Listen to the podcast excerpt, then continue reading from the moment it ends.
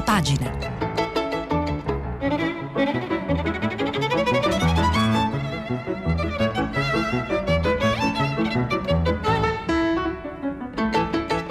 Questa settimana i giornali sono letti e commentati da Giuseppe De Tommaso, direttore della Gazzetta del Mezzogiorno. Per intervenire telefonate al numero verde 800 050 333. Sms e WhatsApp anche vocali al numero 335 5634 296. Buongiorno, oggi per me ultima giornata alla lettura dei giornali, la nostra rassegna stampa comincia con la Repubblica Scuola lo stop più lungo, le lezioni in presenza dei superiori ferme almeno fino a gennaio, i presidi subito un piano per tornare in aula. Rallentano ancora i contagi, l'ipotesi a Natale tutto il paese in zona gialla, ma niente spostamenti tra regioni. Il governo prepara il rinvio delle scadenze fiscali di fine mese.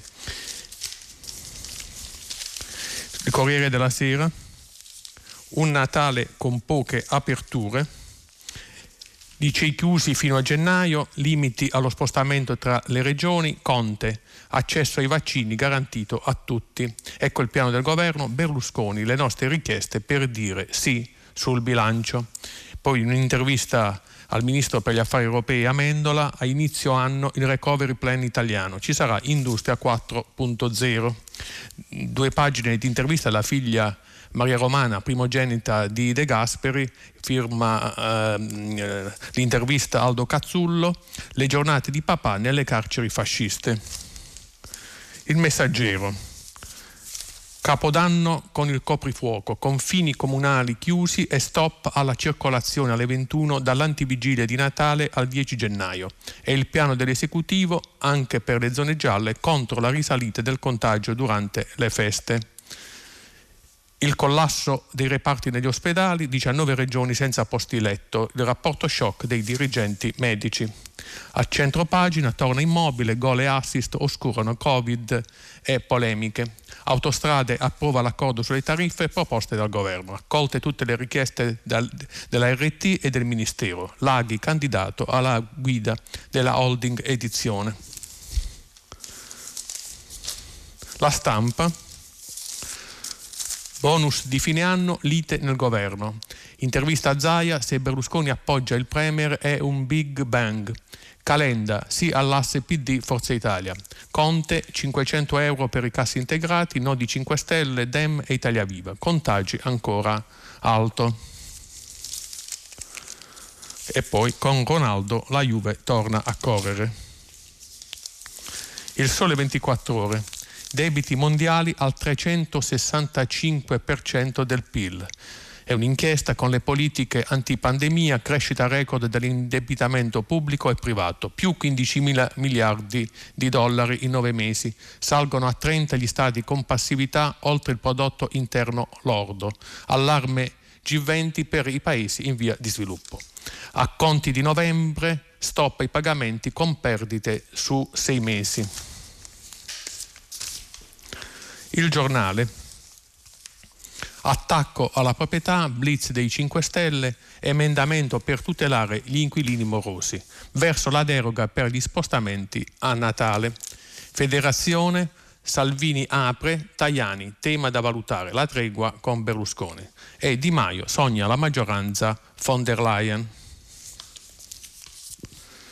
La Gazzetta del Mezzogiorno, SOS Corale, ospedali allo stremo, allarme dei medici, reparti saturi in, nove, in 19 regioni, situazione prossima al collasso, i, i contagi calano a 34.000, frenano le terapie intensive. Il governo forse meno restrizioni a Natale, speranza, le vaccinazioni da gennaio. In Puglia nessuna tregua, studio CNR, niente virus nell'area, ma stop agli affollamenti. E poi all'interno due pagine curate dal capo della redazione eh, lucana Massimo Brancati i ricordi, i lutti e il dolore del terremoto in Basilicata. Domani è il quarantesimo anniversario del disastro, domani appunto ricorrono i 40 anni da quella terribile domenica del 23 novembre del 1980 quando alle 19.34 la terra tremò per 90 lunghissimi secondi in Irpinia e in Basilicata. Il sisma di magnitudo 7 insieme con quello di Messina, uno degli eventi tellurici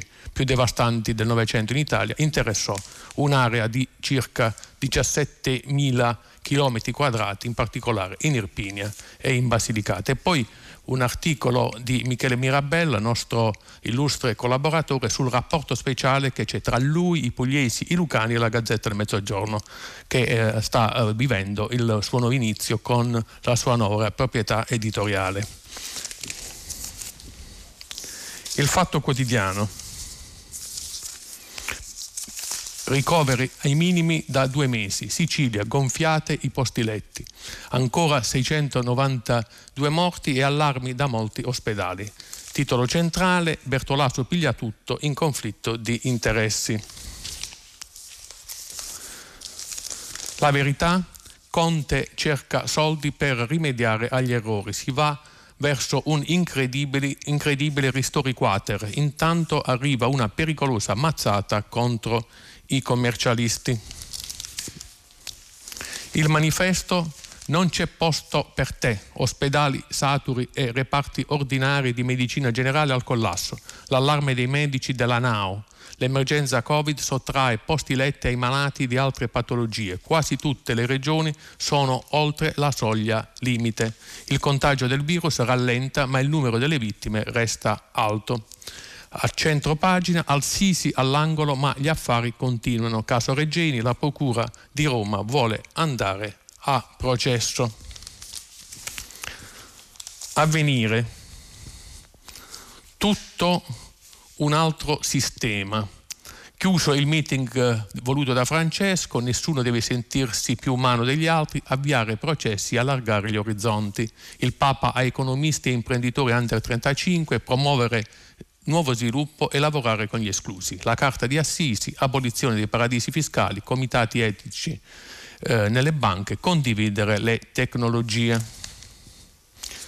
Covid, contagio verso il picco, i piani del governo per Natale. Ancora 692 morti, giù le terapie intensive, resta per ora la linea dura sugli spostamenti.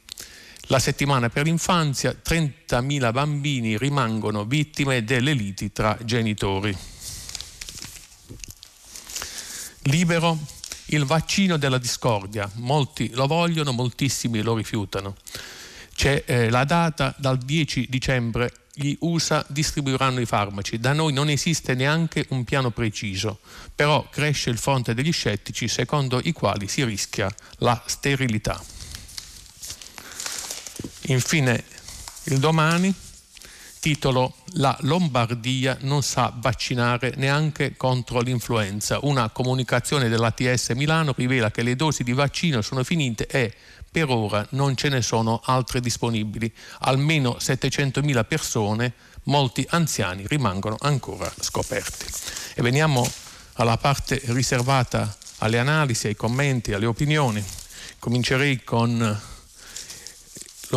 con il fondo del direttore di Repubblica, Maurizio Molinari, che fa il punto sul nuovo rapporto che eh, si profila tra uh, l'Europa e l'America di Biden. L'America di Biden dovrebbe avere un, uh, un, approccio completamente rovesciato, completamente opposto a quello di Trump. Trump aveva nei confronti dell'Europa un, atteggi- un atteggiamento molto molto particolare, aveva interrotto quella tradizionale comunanza di interessi e, di, e anche di, di, di, approcci culturali nei confronti del, dei problemi del mondo che aveva appunto caratterizzato la storia degli, di quasi 70-80 eh, anni, eh, tranne brevi eh, intervalli in cui isolazionismi o, o così malumori o difficoltà negli approcci, pensiamo al rapporto con la Francia di De Gaulle, un po' avevano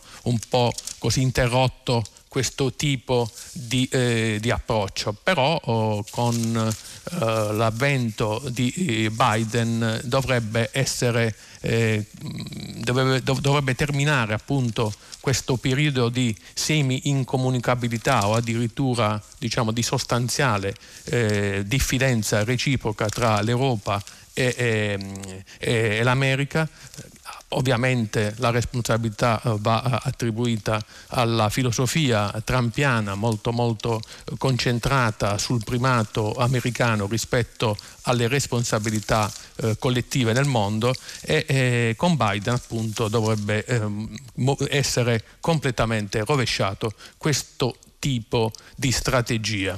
L'agenda su cui sta lavorando il presidente eletto degli Stati Uniti, Joe Biden, e le convergenze con le posizioni del leader dei laburisti britannici Starmer suggeriscono che qualcosa di nuovo si affaccia in Occidente. Un laboratorio di idee e iniziative per portare le democrazie ad affrontare assieme le questioni globali che hanno pesanti conseguenze nei singoli paesi, dalle disuguaglianze ai diritti, dalla pandemia al clima fino ai migranti.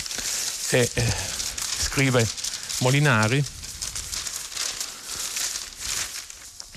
L'insediamento di Biden vede l'opportunità per i progressisti in Occidente di aggredire le sfide globali con strategie capaci di garantirsi maggioranze di lungo, peri- di lungo termine, ma al prezzo di isolare le ali più estreme. Saranno i prossimi mesi a dirci quali tappe sceglierà Biden per iniziare questo cammino, ma la vicinanza con Starmer già suggerisce il ritorno dell'intesa rafforzata per ora e a livello di partiti tra Washington e Londra, da sempre cuore di ogni intesa transatlantica, fino al punto da far prevedere al team di Starmer convergenze con Biden in tempi stretti su ricostruzione post-pandemia, nuova guerra fredda con la Cina ed emergenza climatica, ponendo l'interrogativo su quali approcci appunto avranno le forze progressiste dell'Europa continentale rispetto al ritrovato laboratorio liberal anglosassone. E a proposito delle responsabilità che i singoli Stati dovranno oh, così cercare di onorare eh, per uh, fronteggiare le nuove sfide, sfide non solo interne ma internazionali, eh, segnalerei questa riflessione di Luciano Violante, ex presidente della Camera, che invita a un patto politico contro il Covid tra maggioranza e opposizione in Italia, un patto politico che appunto va al di là del contingente, ma si, eh, do, eh, si dovrebbe, dovrebbe, un po' rappresentare proprio il modus vivendi prossimo venturo. Ai responsabili politici si chiede il coraggio di uno sforzo comune, eh, scrive Violante. Chi è oggi all'opposizione e ritiene di vincere le prossime elezioni potrebbe sedersi sulle macerie. Chi governa oggi e ritiene di poter governare anche domani ha il dovere di evitare le macerie. Nella richiesta del governo all'opposizione di, eh, all'opposizione dall'opposizione di responsabile impegno e nella richiesta rivolta dall'opposizione al governo di ascolto costruttivo c'è la consapevolezza del rischio ma anche la difficoltà culturale di accettare un confronto che porti a un compromesso. Il compromesso è l'in sé della democrazia. Bisogna pensare all'Italia del decennio 2021-2030 che è il terzo decennio del secolo. Nella Commissione Affari Costituzionali del Senato si sta decidendo di controllare le politiche de- del governo sulla pandemia attraverso una commissione paritetica presieduta dall'opposizione. Il presidente di Confindustria ha proposto al segretario della CGL un patto di consultazione permanente tra imprese e sindacati. Landini, Landini ha ha accolto la proposta consigliando che venga estesa alle altre organizzazioni sindacali. Sono segnali di una responsabile consapevolezza che bisogna consolidare e sviluppare. Mi permetto di ripetere, l'Italia deve funzionare e su questa necessità di essere con le carte in regola per rispondere alle, alle sfide eh, europee e internazionali eh, segnalerei anche questa uh, riflessione dell'ex Presidente del Consiglio Mario Monti sul Corriere della Sera, il, eh, decisioni europee di grande importanza e particolarmente attese in Italia come gli ingenti eh, fondi del recovery rischiano di saltare o tar- di tardare di mesi per una disputa che nel nostro Paese può sembrare astratta. Tre membri eh, dell'Europa, l'Ungheria, la Polonia e la Slovenia si oppongono alla, alla condizionalità voluta dagli altri 24 dagli altri 24 Stati membri e soprattutto dal Parlamento europeo. Uno Stato non potrà percepire i fondi adesso attribuiti se viola le regole dello Stato di diritto come l'indipendenza della magistratura o la libertà di stampa, ad esempio quando queste indagano o protestano contro esponenti politici o partiti corrotti. E, eh, sul Corriere della Sera eh, è anche ospitato un intervento di un altro ex presidente del Consiglio, Silvio Berlusconi, che eh, fa il punto un po' dei rapporti sia all'interno della coalizione di centrodestra e sia eh, con la maggioranza di governo. E il titolo è Il centrodestra vince solo se ci siamo anche noi e Berlusconi nel, nel, nell'analizzare dal suo punto di vista la situazione politica italiana, poi entra nel merito oh, di una proposta per cercare di eh, affrontare secondo così, una visione condivisa eh, le emergenze economiche scatenate dall'emergenza sanitaria prodotta dal coronavirus e eh, affronta poi un tema che eh, poi vedremo sul messaggero affronta anche eh, un altro oh, ex presidente del Consiglio, Romano Prodi, con eh, toni per certi versi eh, non dico oh, simili, ma ehm, che hanno parecchi punti in comune. Eh, scrive Berlusconi, non voglio creare equivoci, non penso affatto che i lavoratori dipendenti siano di privilegiati. Appunto Berlusconi eh, affronta eh, il tema dei garantiti e, non, e dei non garantiti. Chi dovrebbe essere aiutato di più per uh, uscire dalla crisi economica in condizioni di minori differenziazioni sociali e di minori divari uh, economici tra le varie fasce sociali del paese. Eh, scrive Berlusconi, le tutele di cui godono i, i dipendenti pubblici sono sacrosante, frutto di un'evoluzione storica di decenni di lotte e di sacrifici che meritano assoluto rispetto. La stragrande maggioranza di loro lavora duramente e seriamente nel pubblico e nel privato. Da imprenditore eh, ho avuto migliaia di collaboratori e conosco bene lo straordinario valore che essi costituiscono per un'azienda. Proprio per questo non ci possono essere due Italie, una che si salva, l'altra quella del lavoro, del lavoro autonomo che deve cavarsela da sola oppure viene lasciata affondare, anche perché l'una senza l'altra a lungo andare non regge. Quello che chiediamo al governo è di sanare questa disparità garantendo al lavoro autonomo, ai professionisti, ai commercianti, agli artigiani, alle partite IVA tutta la necessaria tutela non una tantum ma in modo strutturale. Qual è la proposta di Berlusconi? È di assegnare un indennizzo pari a una quota importante del reddito dichiarato nell'anno precedente per i mesi di forzata inattività o di grave riduzione dell'attività, una tutela simile a quella giustamente assegnata ai lavoratori dipendenti che perdono il lavoro e che sono messi in cassa integrazione. Eh, circa 2 milioni di liberi professionisti iscritti alle casse previdenziali private e alla gestione separata INPS sono stati le uniche partite IVA escluse dal contributo a fondo perduto di maggio e quindi pure dalle sue riedizioni nei recenti decreti ristori. Per loro, eh, scrive Berlusconi, bisogna garantire entro la fine di quest'anno un'indennità significativa adeguata al fatturato perso a titolo forfettario. Ecco, ma come si finanzia tutto questo? Naturalmente, risponde Berlusconi, purtroppo a debito, purtroppo perché lo stiamo mettendo a carico delle generazioni future, ma è un debito buono non soltanto per ragioni di equità, ma soprattutto perché non, se non usciamo tutti insieme da questa fase drammatica, il futuro potrebbe non esserci per nessuno. Per, per ottenere tutto questo siamo pronti ad assumerci la responsabilità di lavorare per il bene comune eh, del Paese con un governo molto lontano da noi. Mi piacerebbe che lo volesse fare l'intera opposizione senza confusioni di ruoli, di ruoli con la maggioranza.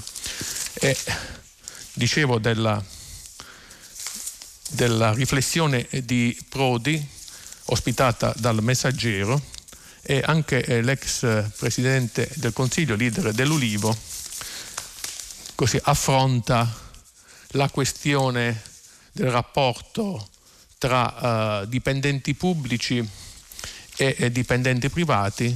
Il titolo è La battaglia anacronistica dei dipendenti pubblici e, Berlus- eh, eh, Prodi scrive sono stato a questo proposito sorpreso dalla posizione assunta dai sindacati confront- nei confronti del pubblico impiego, pur ritenendo che esso sia l'asse portante del Paese e pur ritenendo che i suoi livelli di remunerazione siano generalmente inferiori a quelli degli altri Stati europei, non possiamo negare che nella tragedia in corso i pubblici dipendenti siano relativamente più protetti e garantiti di altre categorie, anche perché non può essere certo trascurato il fatto che il lavoro a oltranza adottato in larga misura nel settore pubblico sta dimostrando soprattutto la sua distanza dai cittadini.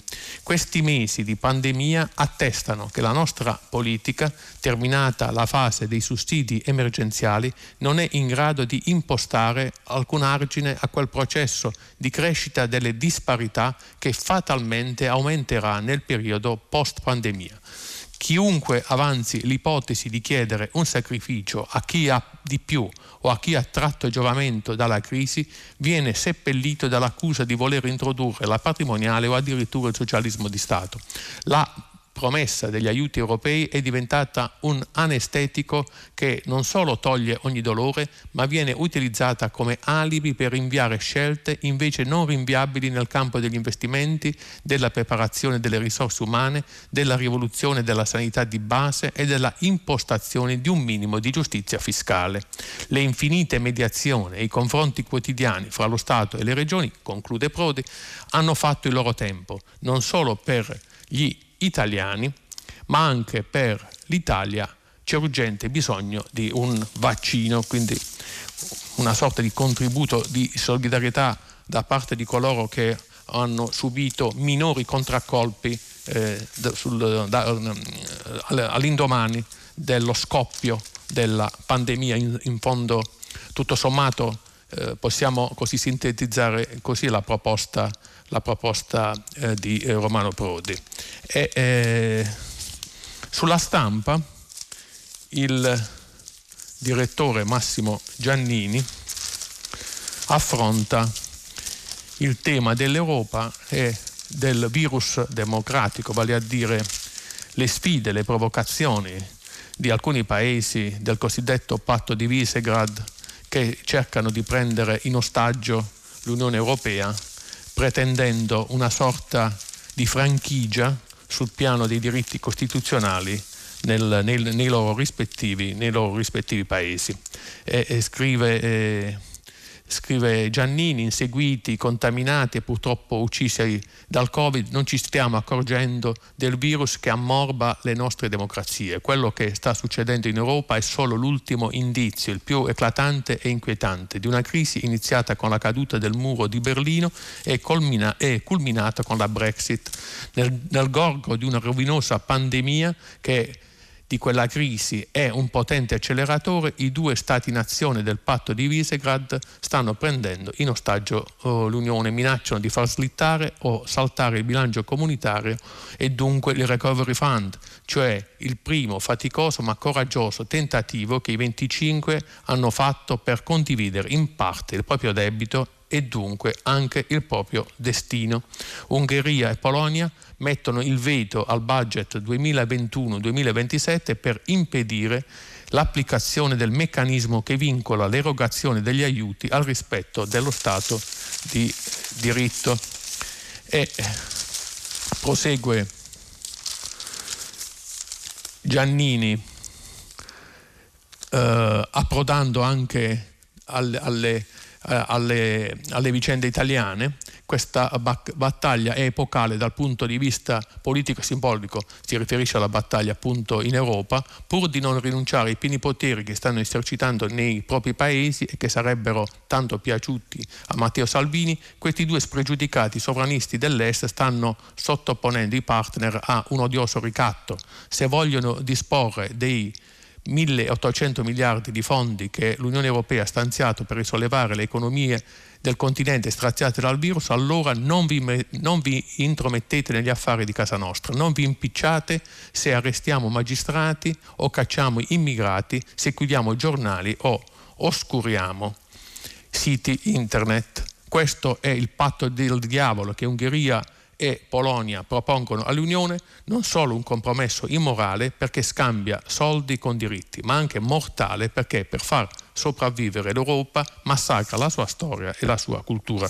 Quindi adesso tocca alle altre democrazie, eh, dalla Francia alla Germania, all'Italia appunto, dare una risposta seria, una risposta istituzionale, una risposta in termini anche di diritto, quindi di assoluta, di assoluta eh, contrapposizione a queste eh, richieste incredibili, provocatorie, assolutamente pericolose per la convivenza democratica in Europa che vengono così avanzate dai paesi dell'est, da questi tre paesi dell'est. E su, sulla sempre sulla eh, necessità di un equilibrio anche dal punto di vista proprio delle tutele democratiche, liberal-democratiche fra Europa e America, eh, interviene Sergio Fabbrini sul Sole 24 Ore.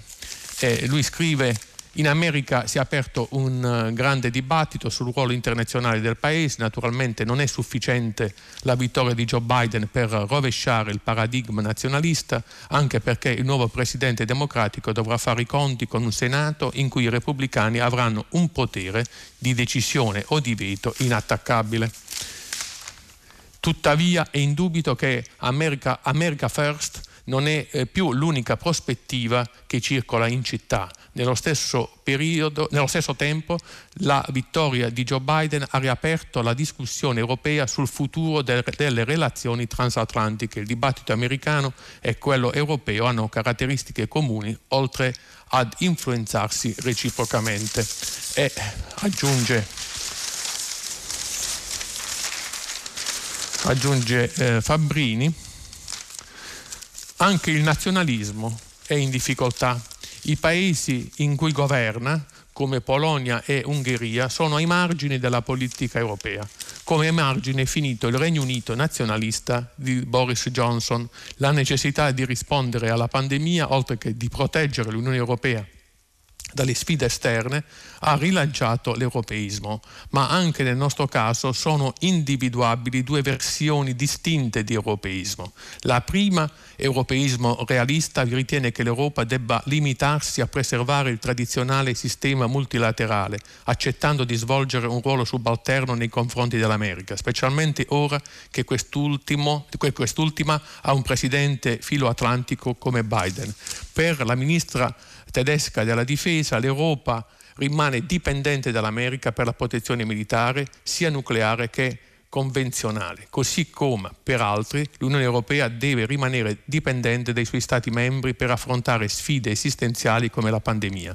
Per l'europeismo realista occorre ristabilire l'equilibrio transatlantico messo in discussione da Trump all'esterno e l'equilibrio intergovernativo messo in discussione dal Covid-19 all'interno. Comunque alla Casa Bianca è ritornata l'America internazionalista, tuttavia viste le divisioni del, nel sistema di governo e nella società, essa avrà difficoltà a definirsi. L'evoluzione dell'internazionalismo americano, in particolare sul futuro transatlantico, dipenderà anche da ciò che farà l'Europa. Come hanno scritto i ministri degli esteri francese e tedesco, gli europei non possono più chiedersi cosa può fare l'America per loro, ma cosa essi possono fare per garantire la propria sicurezza e per costruire una più bilanciata partner, partnership atlantica. Dopotutto, ha osservato Enrico Letta, la sicurezza dell'Europa non può dipendere da qualche migliaia di voti nel Nevada, Arizona o Pennsylvania. Mai come ora un'alleanza equilibrata tra l'America e, l'Europa, conclude Fabbrini, è necessaria per definire un nuovo sistema internazionale e transatlantico capace di garantire sicurezza e stabilità.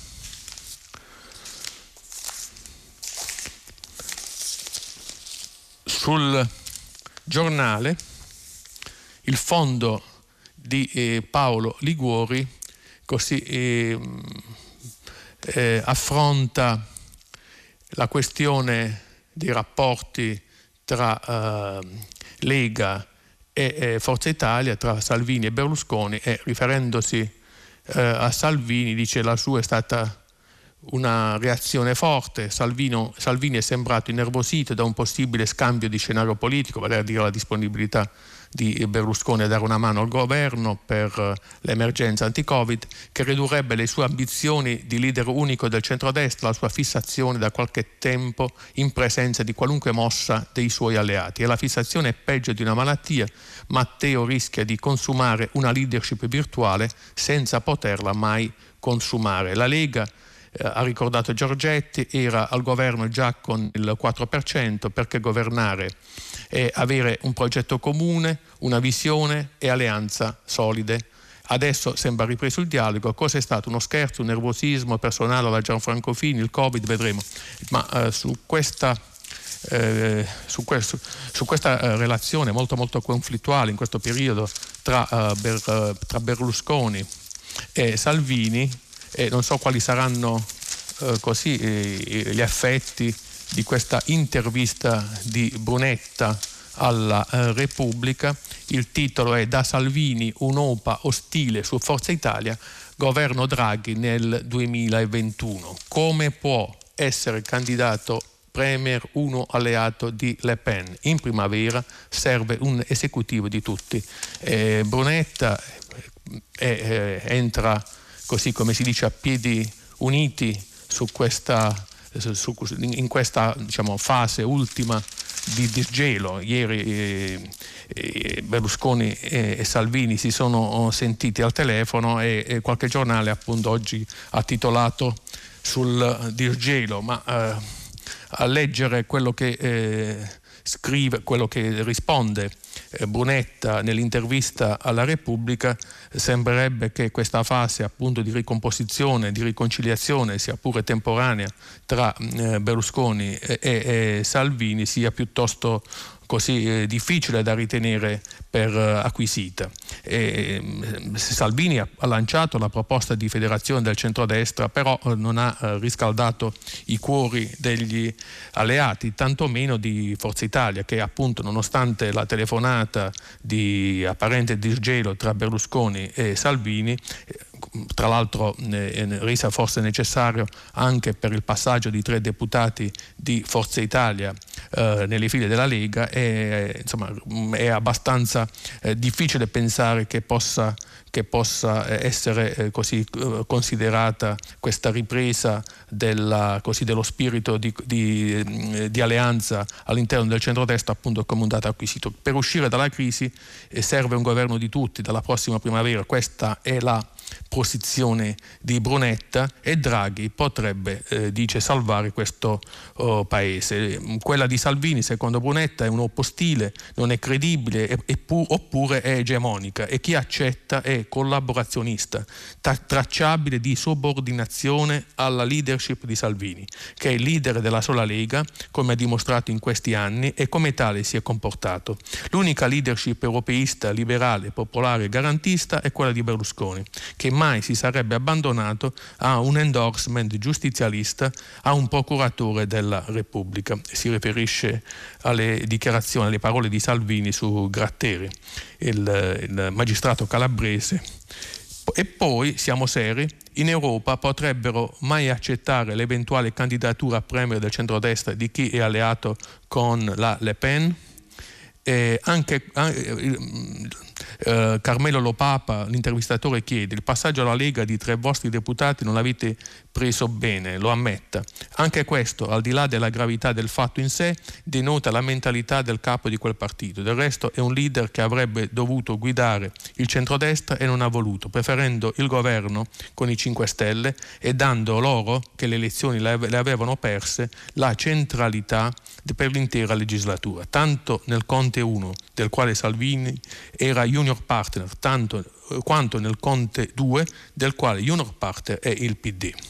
E eh, domanda, eh, si voterà, voterà Forza Italia lo scostamento eh, e la legge di bilancio? Calma, sono due cose diverse, diverse. La legge di bilancio la fa e se la vota il governo e la farà approvare come sempre a colpi di fiducia. Lo scostamento lo abbiamo già votato in questi mesi due volte su tre e mi spiace che sul terzo ci siamo astenuti. Questo è il quarto nel 2020 e il clima è cambiato. Berlusconi come sempre vuol far valere il suo senso di responsabilità e metterlo a disposizione del Paese. La coesione e la condivisione alle quali ha fatto appello il Presidente Mattarella vogliono dire lavorare insieme per portare il Paese fuori dalla crisi. Occorrerebbe uno scostamento complessivo da 50 miliardi per ridurre le inaccettabili diseguaglianze tra lavoratori autonomi e lavoratori dipendenti. In ogni caso, in questo momento, come faremmo a non votarlo? Con la Lega avete rotto anche sulla, norma, sulla norma salva Mediaset, un segnale insensato, risponde, risponde, Brunetta, rispetto a una norma di difesa di tutte le aziende italiane non pro Mediaset, che poi appare anche ingeneroso se si pensa al presenzialismo di Salvini tra Canale 5, Rete 4 e Italia 1. Più che fallo di reazione, il suo lo giudico un fallo di disperazione. Pensa che Conte reggerà la crisi economica da Covid? Questo non è il governo uscito dalle urne, la maggioranza degli italiani sta nel centrodestra, sia il Conte 1 che il Conte 2 si sono rivelati inadeguati e figli degli inciuci. Se non dovesse farcela c'è una sola risoluzione per superare la crisi e gestire il recovery e eh, fa appunto eh, riferimento eh, Brunetta all'ipotesi Draghi. Mario Draghi eh, dice è stato voluto da Berlusconi alla presidenza della BCE e ha salvato l'euro e l'Europa, una figura straordinaria che ha tutte le caratteristiche per contribuire a salvare questo paese, ma di persone di alto profilo e di buona volontà ce ne sono tante, bisogna vedere adesso quali saranno le reazioni alla, a questa intervista piuttosto così dirompente di eh, Brunetta. E a proposito del rapporto tra appunto Berlusconi e la maggioranza di, eh, di governo, ci sono anche opinioni diverse che invitano il centrosinistra a fare attenzione, a non farsi eh, così sedurre dalla disponibilità eh, del Cavaliere ed è quello che sostiene in modo particolare Stefano Feltri, direttore di Domani. Il titolo del suo fondo, quel conflitto di interessi che corrode la democrazia, mai trattare con Berlusconi, il titolo già dice tutto. E, e, forte di un capitale di empatia dovuto alla malattia da Covid, Berlusconi, scrive Stefano Feltri, ha colto l'occasione per cercare, come ha fatto spesso, di presentarsi col suo volto rassicurante, interprete di un centrodestra moderato che è sempre esistito soltanto nei suoi slogan, mentre Forza Italia produceva, con rare eccezioni, la peggiore classe dirigente della storia patria. E poi anche nel, a fine 2014 Matteo Renzi aveva impostato una collaborazione con Silvio Berlusconi e guarda caso alla vigilia di Natale una manina mai identificata inserisce in un decreto del governo renziano un comma che depenalizza la frode fiscale alla base della condanna di Berlusconi. Poi il comma salta, ma il metodo si ripete, ogni volta Berlusconi offre la sua disponibilità per senso delle istituzioni, ma pretende in cambio benefici per le sue aziende o per la sua fedina penale. Comprensibile il timore del capo dello Stato Sergio Mattarella per un centrodestra guidato da Salvini al governo ma siamo sicuri che sottomettere la democrazia italiana alle esigenze di un pregiudicato sia davvero meglio? E chiude così il, il fondo di Stefano Feltri, direttore del, di Domani. E sull'avvenire che eh, dedica eh, parte, anzi gran parte della prima pagina al meeting di Assisi voluto eh, da Francesco sulla esigenza di ridisegnare una nuova eh, economia fondata appunto su criteri Uh, etici, di, sulla necessità di mettere sempre più le tecnologie a, a, disposizione dei più deboli. Il, il fondo di Alessandra Smirilli entra eh, sul tema forse più importante, vale a dire questa eh, nuova alleanza che poi eh, secondo Francesco dovrebbe riguardare soprattutto i giovani e gli adulti per cambiare ciò che non funziona nel sistema economico e sociale. Ho l'obiettivo di ridurre le disuguaglianze perché ogni persona possa fiorire nelle relazioni. Questo eh, scrive Alessandra Smirilli, è avvenuto in collegamento da Assisi con il mondo, eh, siamo abituati ad adulti, accademici, manager, imprenditori che non lasciano parlare i giovani e non li ascoltano e ai giovani che cercano di farsi sentire protestano e a volte vengono anche derisi. Non è così nella tre giorni di Assisi, ogni sessione è stata organizzata insieme da giovani e adulti, eh, importanti gli economisti coinvolti che hanno avuto lo spazio di lo stesso spazio di un gruppo di adolescenti, hanno presentato un loro articolo scientifico sul tema dello spreco dell'acqua, i giovani stimolati dalla fiducia ricevuta hanno dato il meglio di sé nei lavori preparatori e durante questi tre giorni. Hanno saputo fare le domande giuste, hanno presentato le loro proposte per cambiare il mondo, hanno organizzato una maratona di condivisione che in una notte ha attraversato il mondo intero. Chiude eh, la Smirilli ciò che il Papa ha chiesto ai giovani è questo, niente scorciatoie, essere lievito, sporcarsi le mani. Occorre rispondere all'invito, la rete mondiale è stata costituita, la sana radicalità delle proposte è evidente, l'entusiasmo è contagioso.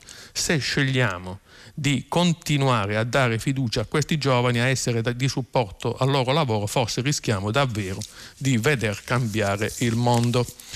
Il fatto quotidiano pubblica un'inchiesta su, sui paradisi fiscali che sottraggono all'Italia 12 miliardi l'anno. In sei anni questa elusione è pare ai sussidi del recovery. Nel mondo il fenomeno vale 427 miliardi, i paradisi poveri i più penalizzati. Si potrebbe, eh, con, con, con tutto quello che viene eh, così inviato nei paradisi fiscali si potrebbe pagare lo stipendio di 370.000 infermieri. E intanto poi tra l'altro il, l'altro così, eh, aspetto eh, drammatico della, eh, di, questa, di, questa, crisi sanitaria economica appunto causata dal, dal Covid-19 è che sta aumentando il fenomeno uh, dell'usura, si sta aggravando il fenomeno dell'usura in particolare, in particolare nel, nel, mezzogiorno. Quindi sono uh, temi, eh, quel, l'evasione, l'illusione fiscale, quello, il tema uh, del, dell'usura che eh, andrebbero così affrontati con maggiore decisione da parte eh, del, di coloro che hanno la possibilità di decidere e di incidere nelle scelte. Infine volevo mm, così eh, citare alcuni passi, alcuni brani dell'intervista di Cazzullo a Maria Romana De Gasperi eh, vi racconto il Natale di mio padre nelle carceri fasciste, la figlia del grande statista. Lui scriveva la storia di Gesù sulle immagini della Palestina ritagliate ad una rivista, poi le spediva a casa e mamma le leggeva ad alta voce. Si chiude eh, qui eh, la rassegna stampa, eh, vi aspetto dopo la pubblicità per rispondere alle vostre domande. Grazie. Giuseppe De Tomaso, direttore della Gazzetta del Mezzogiorno, ha terminato la lettura dei giornali di oggi. Per intervenire chiamate il numero verde 800 050 333. Sms e WhatsApp anche vocali al numero 335 56 34 296. Si apre adesso il filo diretto di prima pagina. Per intervenire e porre domande a Giuseppe De Tomaso, direttore della Gazzetta del Mezzogiorno, chiamate il numero verde 800 050 333. Sms WhatsApp anche vocali al numero 335 5634 296. La trasmissione si può ascoltare, riascoltare e scaricare in podcast sul sito di Radio 3 e sull'applicazione RaiPlay Radio. Filo diretto con gli ascoltatori, vi ricordo che stiamo pubblicando i vostri messaggi sul sito di Radio 3. Pronto? Chi è in linea? Sì, pronto, buongiorno. Sì, mi chiamo buongiorno. Patrick. Mi chiamo Patrick buongiorno. e telefono dalla provincia di Foggia. Allora io volevo fare una riflessione che, eh, sul fatto che noi andiamo sulla Luna, andiamo su Marte, abbiamo una tecnologia tanto avanzata che però quando arriva un virus che tocca l'essenza della persona umana andiamo in tilt perché vediamo trasmissioni dove tutti litigano e non si capisce niente, però eh, fino adesso non ho sentito molte persone parlare di della nostra condizione umana, al di là che siamo dei cittadini, però prima siamo delle persone, degli esseri umani e vediamo che a un Covid così, virus che arriva, andiamo nel panico. E allora io, io chiedo, ma non dovremmo eh, rivedere un po' i nostri fondamenti della nostra società, della nostra vita, visto che tutto gira attorno ai soldi? Magari c'è qualche problema, no? Andiamo a scuola per imparare le nostre civiltà che sono sparite e noi stiamo vivendo quello che noi impariamo a scuola, lo stiamo vivendo sulla nostra pelle e se noi eh, stiamo completamente... Eh, eh, se, è come se noi cerchiamo delle soluzioni per arrampicare un po' sugli specchi così e non riusciamo a trovare delle soluzioni. Io chiedo, non dovremmo fare anche delle riflessioni su chi siamo, su che cosa è importante nella vita? Eh, l'economia o la nostra vita, la salute? E se noi vogliamo vorremmo provare di togliere quelle persone che ci governano e mettere delle persone di buona volontà per dire cambiamo un po' ruota, cambiamo ruote e mettiamo dei fondamenti sulla nostra salute, sulla nostra esistenza essenziale, non quella economica da cittadini, ma da esseri umani, perché sembra che se non cambiamo ruota, cioè, andiamo veramente alla catastrofe. Cioè, mi, non lo so, cioè, io mi sto chiedendo, facciamo una riflessione non, non, solo con economisti, politici, giornalisti, ma con anche delle persone che riflettono Guardi, sulla eh, nostra vita. Perché ah, quello poi la gente, si, la gente, si, ribella, la gente litiga, perché sicuramente c'è un disagio eh, che va al di là della, della, della politica e dell'economia. Um, guardi, um, condivido in toto l'approccio e anche eh, l'implicita risposta che lei si dà. Eh, il principale, forse, un, insomma, forse, sicuramente uno dei capiscuola dell'economia eh, mondiale, Adamo Smith, era uno dei pochi economisti a essere anche un filosofo morale. Quindi etica, moralità, filosofia morale ed economia non sono principi antitetici, ma sono invece principi sinergici, principi che devono camminare insieme, perché pensare di poter realizzare l'economia senza l'apporto dell'elemento etico, etico dell'elemento giuridico, eh, dell'elemento, diciamo, di un elemento esterno, spirituale, a tutto quello che rappresenta l'economia è davvero una impostazione non solo perdente ma persino disastrosa. Non è sufficiente solo curare il corpo, curare l'esigenza materiale, anche l'anima ha necessità di essere soddisfatta e di avere risposte adeguate. Tra l'altro, un economista che dovesse sapere solo di economia non saprebbe l'economia. Questo hanno insegnato i fuoriclasse dell'economia, non i, gli esperti diciamo, da libretti di istruzione. I, coloro che effettivamente hanno eh, rappresentato punti di riferimento nella storia del pensiero economico di tutte le eh, espressioni, di tutte le correnti, diciamo, tra virgolette, ideologico, hanno convenuto su questo, cioè sulla necessità di impedire che eh, lo studio dell'economia fosse uno studio improntato ad aridità e che le persone fossero solo numeri. Non è così. Gli individui non sono eh, numeri, non sono cespiti, non sono, oh, no, non sono oh, elementi eh, così che non hanno una propria eh, anima, che non hanno oh, esigenze che vadano al di là del soddisfacimento dei bisogni naturali. Ovviamente stare meglio dal punto di vista materiale sicuramente giova, giova anche alla mente, giova anche all'anima, però non è sufficiente. Ecco, occorrerebbe questo. Tra l'altro io noto in questa fase eh, pandemica, noto invece un uh, processo opposto, un aumento della cattiveria nella società, una sorta di alleanza fra la odiocrazia, perché il sentimento proprio di avversione verso l'altro credo che sia eh, in aumento e sia sotto gli occhi di tutti, coniugato questo elemento appunto odiocratico a un elemento collaterale che è quello dell'asinocrazia, una, una, alla pretesa da parte della, di, di una folta rappresentanza di mm, eh, persone non scolarizzate, ma non perché non abbiano di, i titoli giusti, ma perché appunto al loro livello professionale non hanno fatto anche seguire un, un, un, doveroso, uh, doveroso aumento del proprio livello, del proprio tasso, del proprio tasso culturale. Bene, questa, questa combinazione davvero perversa fra asinocrazia e odiocrazia sta rovinando questa fase ancora eh, incerta eh, perché eh, fino a quando appunto non riusciremo anche a venire fuori dal punto di vista sanitario le incertezze, le difficoltà, i pericoli anche sul fronte economico ma soprattutto ehm, psicologico e morale a cui lei faceva riferimento sicuramente saranno sempre un pericolo per tutti noi. Pronto? Pronto? Ah, buongiorno, da dove chiama? Chiamo da Forlì, mi chiamo Luciano. Buongiorno. Senta, vorrei... Buongiorno, buongiorno. Oltre che fare i complimenti per la e la sua conduzione, vorrei sottolineare Grazie.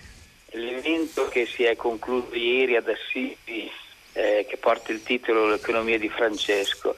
Si sono radunati, ovviamente in questo periodo, molti via web, più di 2000 persone, mol- molti giovani, studiosi, economisti, eh, esperti di ambiente e più che protestare hanno proposto eh, soluzioni anche in questo momento di difficoltà.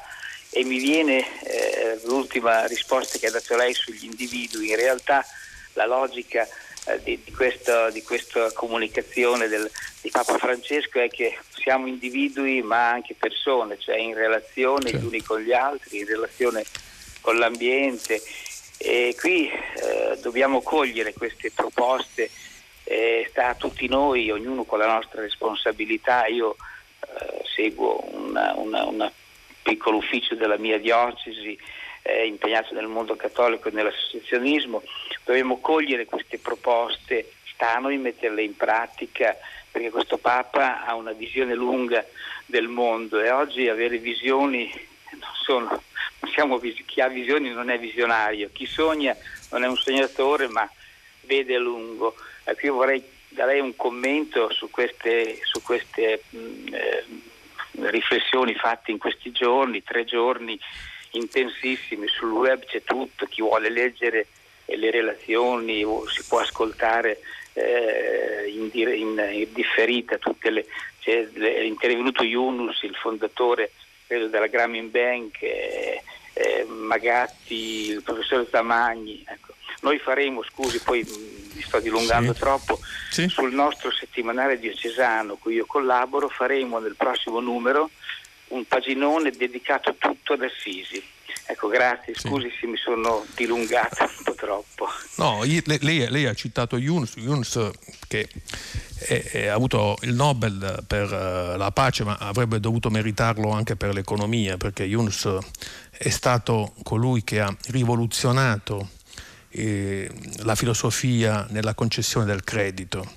E Yunus è colui che ha eh, dimostrato che il microcredito, cioè la fiducia ehm, eh, dimostrata nei confronti di chi apparentemente non avrebbe avuto nessuna garanzia per poter meritare la concessione del credito, questa fiducia è stata ripagata. Cioè lui ha operato nel terzo mondo, in Asia, nell'allora terzo mondo, e ha dimostrato che eh, non è detto, quindi una lezione anche dal punto di vista macroeconomico a coloro che eh, concedono il credito solo sulla base di garanzie reali.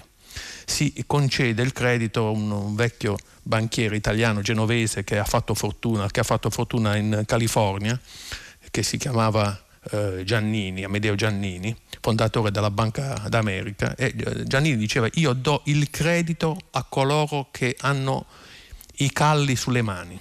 Quindi quelle sono le migliori garanzie.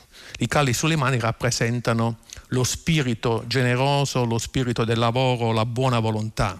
Ecco, Yunus ha fatto, lei l'ha citato, quindi ne approfitto e, e parlando di lui, in fondo do la risposta alla sua domanda. Yunus ha, ehm, ha fatto propria questa idea eh, che non è un'idea eh, così eh, utopistica, eh, un'idea molto molto eh, così anche astratta, eh, beh, però ha dimostrato che questa idea, che potrebbe eh, in alcuni suscitare eh, perplessità, qualche volta anche derisione, non è affatto tale, cioè da giudicare in questi termini, perché ha dimostrato che anche dal punto di vista del rendimento, della redditività economica, produce buoni risultati, cioè la fiducia. Che cosa credo che venga fuori da Assisi? Oltre alla necessità di mettere insieme giovani e anziani che un po' rappresentano una sorta di eh, bipolarismo anagrafico assolutamente assurdo e inaccettabile, credo che venga fuori questa sempre maggiore esigenza di considerare prossimo anche chi non si conosce, cioè anche l'estraneo. In fondo la vera rivoluzione eh, degli ultimi due secoli nel mondo qual è stata? Quella di ritenere che il prossimo è innanzitutto l'estraneo, cioè fidarsi di chi non si conosce. È, è, è la lezione di Yunus che giustamente merita di essere messo nel pantheon dei grandi eh, economisti, dei grandi eh, uomini di buona volontà di, di, questa fase storica, è proprio questa la lezione, cioè pensare che l'estraneo sia innanzitutto non il prossimo come colui che si conosce, ma anche chi non si conosce. Credo che questo rappresenta la rivoluzione nella rivoluzione. Grazie, pronto? Pronto, buongiorno. Buongiorno. Eh, sono Daniela, chiamo dalle Marche.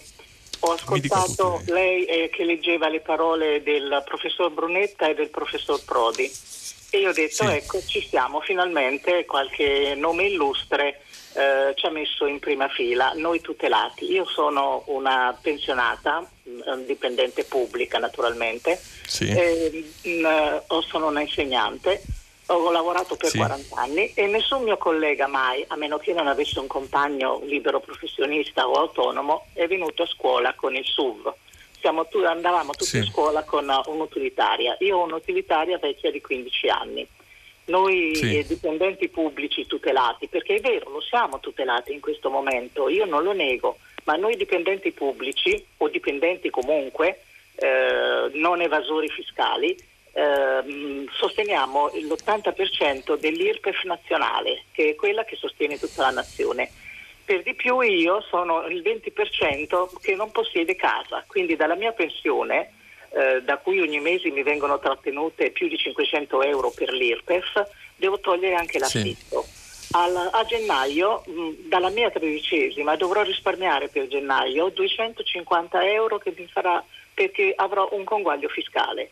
Ecco, questa è la situazione dei tutelati eh, dipendenti pubblici o statali di bassa manovalanza però, perché poi ci sono i dipendenti pubblici, quelli che hanno stipendi eh, di migliaia di euro e pensioni relative e, liquidazioni relative al loro, mh, alla loro funzione. Ora io dico, va bene, siamo tutelati, ma siamo tutelati al minimo, al minimo. Se io dovessi andare dal dentista, io non ci posso andare. E come me tanti altri. E allora stiamo molto attenti a parlare dei tutelati e di come siamo tutelati. Siamo tutelati in questo caso per avere assicurata pranzo e cena, ma mm, non abbiamo altro. Non abbiamo altro. Comprendo, sì, eh, comprendo signora Daniela, comprendo eh, proprio il, il senso della, della, sua domanda e mh, mm, io direi questo, è difficile insomma, credo che sia utile non eh, generalizzare quando eh, si parla, perché mh, appunto le, le, situazioni sono sempre complesse. Eh, Moro diceva che eh, semplificare aiuta a, così, a banalizzare i problemi, però non aiuta a raggiungere la verità. E, ed è così, nel senso che eh, ci sono situazioni e situazioni. Mm, è vero, eh, esiste, bisogna riconoscere questo problema che tocca soprattutto in questa fase i, i dipendenti e i, eh, privati, i lavoratori autonomi che hanno eh, rispetto ai dipendenti pubblici eh, minori tutele, minori garanzie. Così come è anche vero che eh, molti dipendenti pubblici sicuramente eh, non possono essere additati come a privilegiati scandalosi perché come eh, ha ricordato lei spesso i loro eh, le loro entrate, i, i, lo, i, loro stipendi non sono oh, particolarmente eccitanti, particolarmente intriganti. Però perché dico che non bisogna mai generalizzare? Perché spesso che cosa accade? Che eh, il paese purtroppo se ha questo record pazzesco di evasione fiscale che eh, appunto contribuisce ad appesantire eh, i conti e, e, contribuisce a rendere sempre più complicata, eh, lo sfor- complicato lo sforzo di mettere ordine nella finanza pubblica. Ecco, se accade questo è perché sono in tanti così a cercare scorciatoie per beffare lo Stato. Non sono solo i dipendenti o i, i, lavoratori autonomi, ci sono molti dipendenti pubblici, molti, insomma ci sono anche, tra, ci sono anche ecco, spiego meglio, tra i dipendenti pubblici coloro ad esempio che eh, non rinunciano al secondo lavoro, magari lo fanno per arrotondare, magari lo fanno per, eh, per, perché giustamente eh, è opportuno che le esigenze eh, di tutti i tipi siano soddisfatte, anche per ambizione a vedere migliorare la propria condizione economica, familiare e personale. Però spesso questo secondo lavoro è un lavoro assolutamente ignoto, sfuggente ai radar fiscali e quindi sono in tanti a contribuire alla, a questo buco che mette in difficoltà il paese che poi lo mette in difficoltà anche nei rapporti, nelle relazioni e nelle contrattazioni con i nostri partner europei. Quindi io direi che eh, comprendo eh, giustamente eh, proprio insomma, il senso profondo della, della, della, sua domanda e anche lo, poi il senso anche di delusione, di disillusione che contiene. Però bisogna eh, affrontare il problema con, senza, senza, avere paraocchi ideologici, senza eh, eh, così pensare che sia in atto una sorta di neoguerra eh, tipica della storia italiana, insomma, siamo il, il, paese dei guelfi di ghibellini, dei, dei, insomma, di, di, tutti i tipi, sempre, ci siamo sempre divisi, adesso eh, ci sono garantiti e non garantiti, insomma mm, c'è sempre questa voglia eh, così profonda di eh, contrapposizione. Bisogna, bisogna leggere eh, bene eh, ogni singola situazione e cercare appunto di, di non generalizzare, non generali, cioè generalizzare contribuisce a confondere e a complicare eh, problemi e soluzioni. Grazie. Eh, prossima domanda, chi parla? Pronto? Buongiorno, mi chiamo Tina, chiamo da Roma. Volevo parlare di una cosa eccezionale che è quella della scoperta ieri a Pompei dei due corpi ehm, bruciati ma integri per gli archeologi dell'eruzione del Vesuvio del 79 d.C. Perché è importantissima questa scoperta? Perché si aggiunge alle altre che stanno facendo in tutta Italia, perché si sta scavando, perché i restauratori lavorano, perché i musei che sono chiusi per il Covid, anche le aree archeologiche, compresa Pompei, continuano continua per il lavoro delle persone che sono lì a darci sorprese eccezionali nel mondo. E un'altra cosa importante che riguarda anche la RAI in senso positivo, ci sono i musei che sono collegati, e lo sappiamo poco e bisogna dirlo, collegati attraverso eh, soltanto ehm, andare nelle aree dei musei italiani dove si scoprono programmi culturali dei, dei restauri, degli scavi, delle scoperte che stanno facendo, delle sale che sono chiuse e aperte invece per noi, per farci conoscere le meraviglie. L'arte non sta zitta in questo momento, noi non dobbiamo girare le spalle e dire va bene è chiuso, no. Pompei con i 30 ettari ancora da scavare, le sue meraviglie e i musei aperti attraverso i programmi che la RAI contribuisce e che noi dobbiamo contribuire guardandoli, perché pensi i custodi, i direttori dei musei, le persone che sono dentro e lavorano anche negli uffici, danno degli appuntamenti e ci fanno visitare, ci spiegano e ci danno cultura, quella cosa che non mette in contrapposizione, ma che ci fa crescere, che ci fa diventare migliori anche in tempo di Covid. La prego di dirlo perché è molto molto importante, non solo... Ah, ah, guardi, è, è, è, è, straordinario quello che ha detto, oltre eh, che straordinario è il rinvenimento delle cosiddetti, dico tra virgolette, dei due superstiti, no? dei due superstiti ritrovati a Pompei. Noi eh, ci troviamo eh, di fronte a questa eh, scoperta che rappresenta una, eh, insomma, la conferma che Pompei è una fabbrica ininterrotta di novità. Cioè Pompei sembra quasi fatta apposta per dare ragione anche alla filosofia popperiana, no? quella sulla ricerca che non ha mai fine. E anche per questo tipo di ricerche, eh, che, che, sono ricerche proiettate verso l'eterno ieri anziché verso l'incerto o il provvisorio domani, eh, si procede sempre per tentativi e per confutazioni. Di sicuro non si può procedere per dogmi che escludano il dubbio. Il dubbio deve, deve sempre animare, il dubbio aiuta anche nel fare eh, storia e nel fare ricerca eh, anche eh, laddove questa ricerca a un certo punto potrebbe essere considerata già completata. Non è mai così. Non è mai così. Noi dovremmo anche, eh, eh, dovremmo, dovremmo anche porci anche qualche domanda, insomma, eh, perché poi i nostri posteri poi cosa faranno? Eh, quali, quali, ecco, insomma, tutto non, non, per fortuna non, non avranno da eh, così indagare, da studiare su quello che eh, ha potuto rappresentare eh, la, la vicenda pandemica così come noi indaghiamo e eh, cerchiamo di eh, ricostruire quello che è accaduto a Pompei nel 79 eh, d.C. Però sicuramente rappresenta una grande, una grande eh, lezione. Quello che, che, dico appunto è questo, cioè che eh, eh, Pompei è davvero una conferma ininterrotta di novità. È un paese che ha questo patrimonio culturale straordinario, eccellente, non può che è eccellente e stupefacente perché si rinnova eh, anche quando riteniamo che non ci siano più le condizioni, ecco, non può pensare di non poter ricostruire, cominciare la sua eh, ricostruzione partendo proprio da quello che rappresentano i beni culturali. L'Italia è l'unico paese al mondo che ha offerto in tutte le epoche storiche, in tutte le sue regioni, sia pure non in maniera coassiale, contemporanea, sempre qualcosa di originale, di nuovo. Non c'è nessun paese al mondo che può ambire a dire altrettanto. E questo poi, Pompei poi rappresenta la sublimazione di questo discorso. Cioè in, in tant, nessun, nessuna, nessun avvenimento storico ha prodotto tanta cinematografia come Pompei, nessuno ha fatto scrivere tanto, nessuna, eh, nessun sito archeologico richiama tanta gente, tanta curiosità come Pompei. Pompei dovrebbe essere la metafora del paese, non l'anti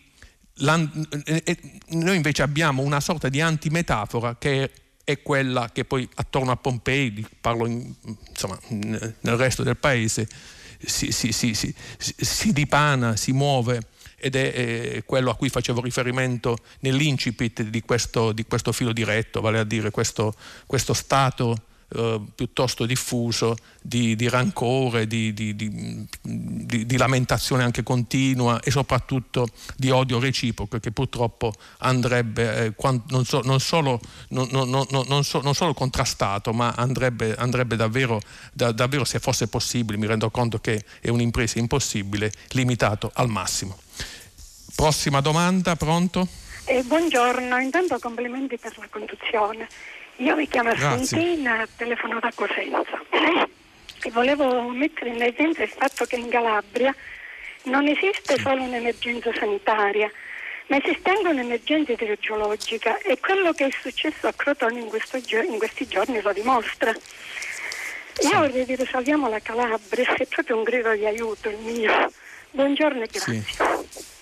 Grazie, guardi, eh, perfettamente eh, mi, proprio mi associo al suo appello quando grandi meridionalisti hanno definito uh, il sud sfasciume pendulo, um, il pensiero era rivolto essenzialmente alla Calabria. La Calabria un po' rappresenta un po' la sintesi di quella definizione, cioè è una definizione che non riguarda solo l'elemento orografico, l'elemento fisico, l'elemento geografico, ma riguarda soprattutto anche l'elemento proprio complessivo, l'elemento anche eh, prima ho esordito facendo riferimento alla filosofia morale di Adamo Smith, quindi anche a quel tipo di cittadinanza che non viene assolutamente garantita alla Calabria. Quindi le emergenze in Calabria sono due, una quella fisica, quella che poi, poi, produce, complica anche quella infrastrutturale e poi al secondo, al secondo posto o forse diciamo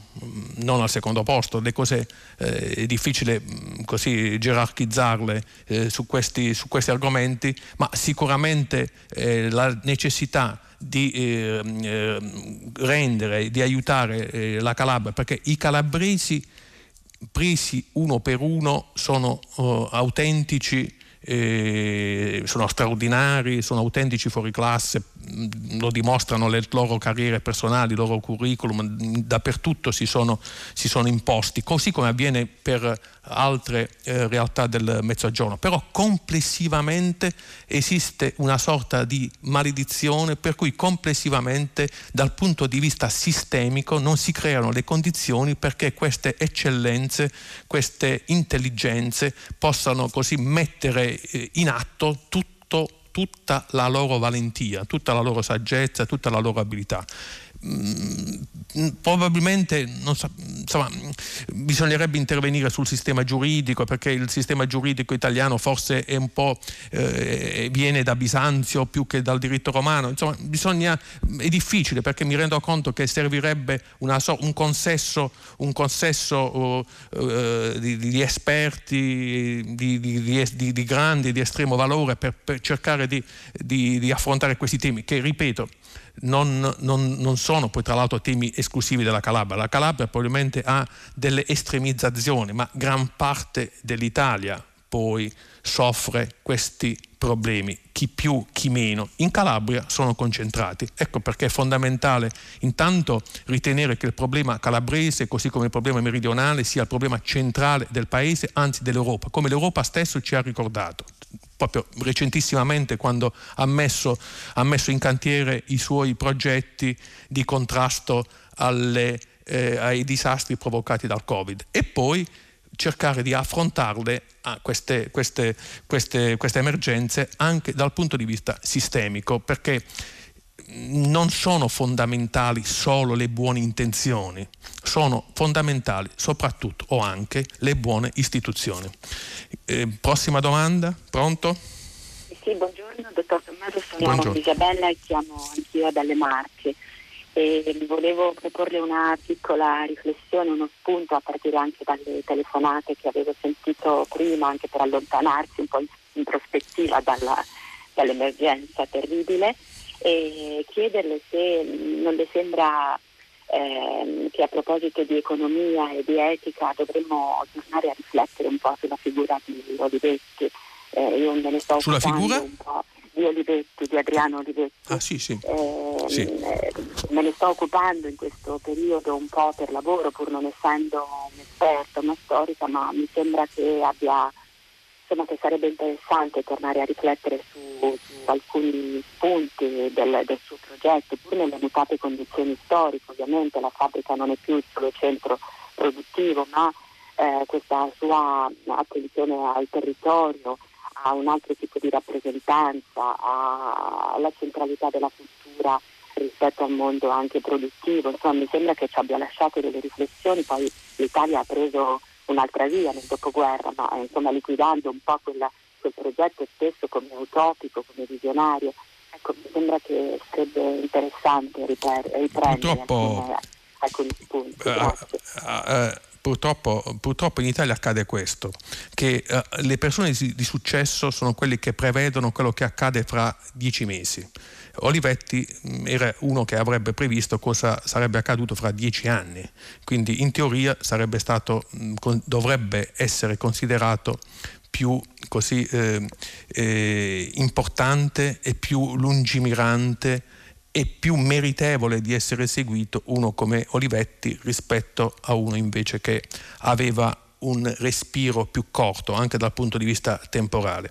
Credo che Olivetti abbia rappresentato il meglio dell'imprenditoria italiana nel secondo dopoguerra. Non era solo un utopista perché poi i risultati, perché quando noi parliamo mm, così immaginiamo che una persona eh, meriti questo appellativo, mm, di solito siamo portati un po' per, anche per il cinismo molto diffuso in Italia a considerarlo una sorta di acchiappanuvole, insomma di uno un filosofo un po' astratto che vive, invece Olivetti non era così.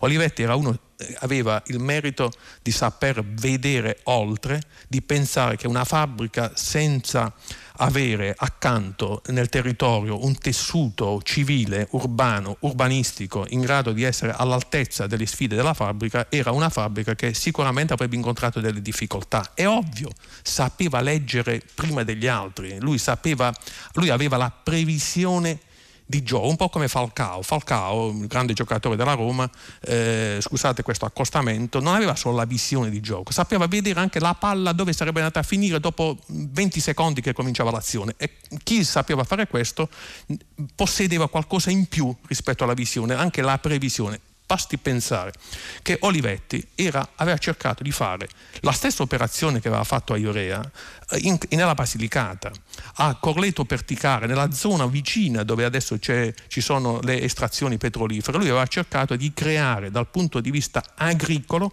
quello che dal punto di vista industriale aveva realizzato in Piemonte. Bene, è andata male perché? Perché in Calabria? Perché mancava quel sostrato culturale che avrebbe fatto da concime per il suo uh, successo in territorio lucano, ma non perché oggi, se ci fosse Olivetti, quel tipo di intuizione, quel tipo di sfida, quel tipo di eh, progetto sicuramente avrebbero ottenuto un risultato migliore rispetto a quello invece che non ottennero negli anni 50 quando Olivetti cercò una cosa che non conosce nessuno, cioè sono in pochi, insomma, non, non, spesso non viene, non viene manca riportata questa, eh, questa discesa nel sud di Olivetti per cercare di esportare anche in Basilicata vicino alle terre eh, così eh, eh, alle terre, alle terre eh, dove eh,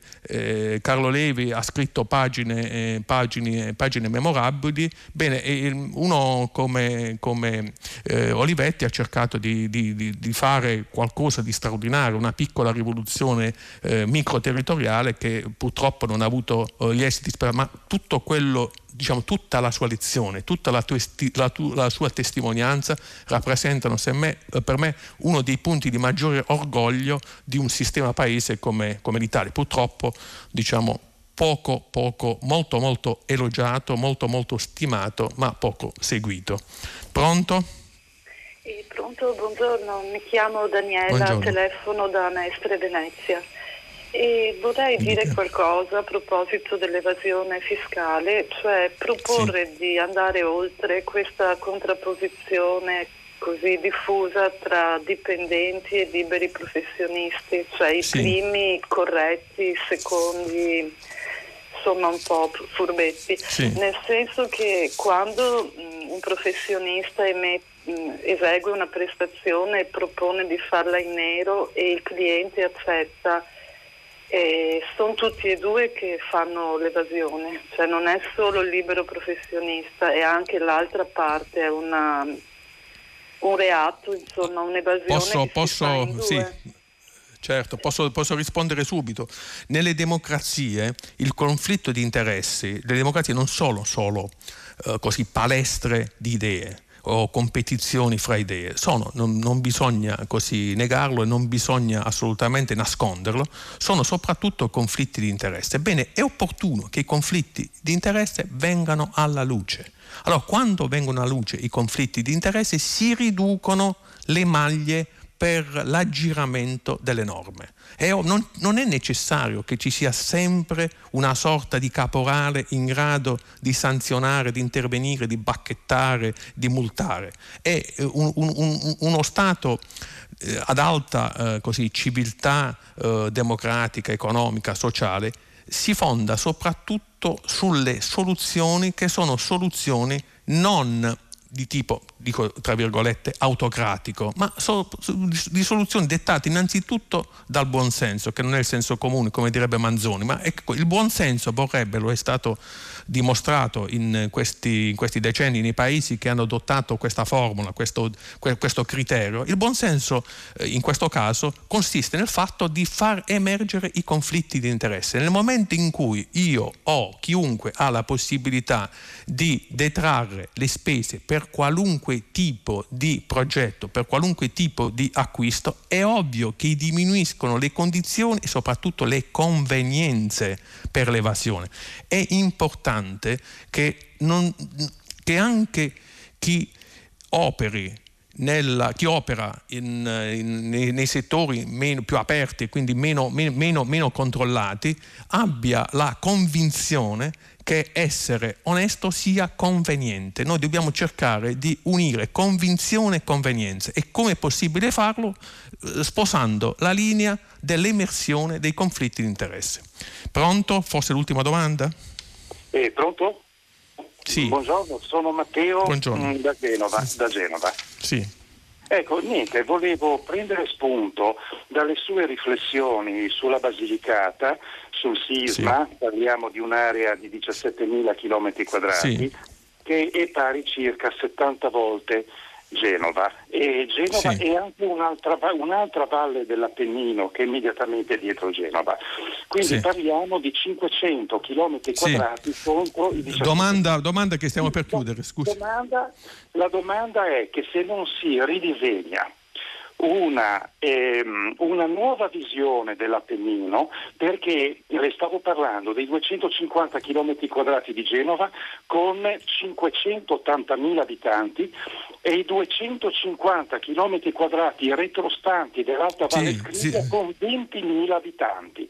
Ecco, quest'esodo, quest'esodo che ha impoverito la montagna non può essere risolto con l'intervento di Carlo Levi sì, a Bagliato. Sì, guardi, guardi, guardi so, so, so, sono d'accordo con lei, l'unica proprio, proprio un flash, eh, sì, però tenga conto che eh, le città continuano a offrire maggiori opportunità. Questo non significa che bisogna lasciare eh, indifeso il territorio, perché il territorio rappresenta la principale risorsa e la nostra idea di sicurezza. Scusate questa uh, fretta finale, però uh, mi chiudo, intanto saluto per queste dopo, insomma, uh, si chiude oggi la mia settimana alla conduzione della rassegna stampa e del filo diretto, da domani prima pagina sarà condotta da Andrea Fabozzi, giornalista del quotidiano Il Manifesto. Vi ricordo che questa notte, a partire dall'1.30, potete riascoltare il filo diretto tra me e voi. Grazie e alla prossima.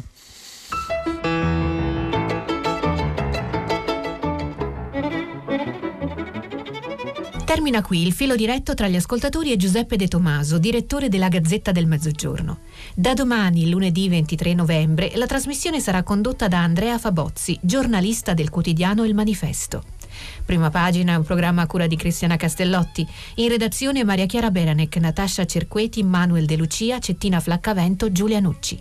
Posta elettronica, prima pagina chiocciolarai.it. La trasmissione si può ascoltare, riascoltare e scaricare in podcast sul sito di Radio 3 e sull'applicazione Rai Play Radio.